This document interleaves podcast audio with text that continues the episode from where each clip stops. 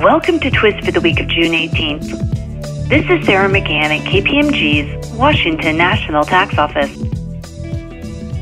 Recently, a Texas appeals court addressed whether a telecommunications provider that offered internet access, landline telephone services, and online video streams, and also sold landline phones, was entitled to a refund of Texas franchise tax. The refund was based on the taxpayer filing an amended report deducting as cost of goods sold electricity used to generate and transmit its telecom products. The comptroller and later a trial court denied the refund on the basis that the taxpayer was not entitled to deduct as cost of goods sold electricity used to provide its telecom products, which the comptroller argued were services. In general, under Texas law, only entities that own and sell real or tangible personal property can elect to deduct cost of goods sold. On appeal, the taxpayer argued that its telecom products were goods, not services, and as such, it was entitled to deduct the cost of electricity used to generate and transmit the telecom products. The appeals court disagreed, first holding that telecom products are not goods, but are properly classified as services.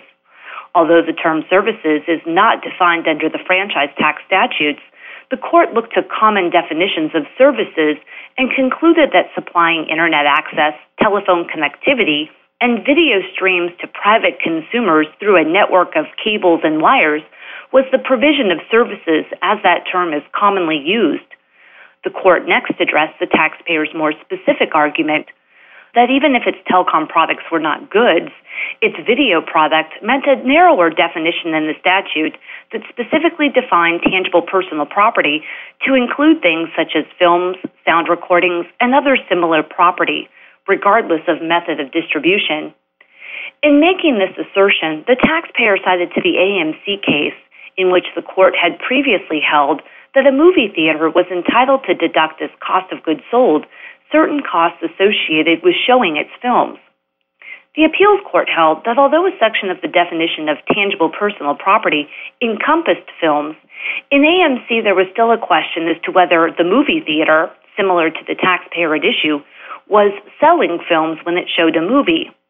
That question was resolved in the taxpayer's favor in AMC because the law had been amended to clarify that movie theaters could take the cost of goods sold deduction.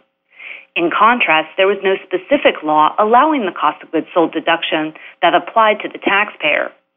As such, the court, after stating that it was not authorized to address the taxpayer's equal protection and due process clause arguments, ruled in favor of the comptroller.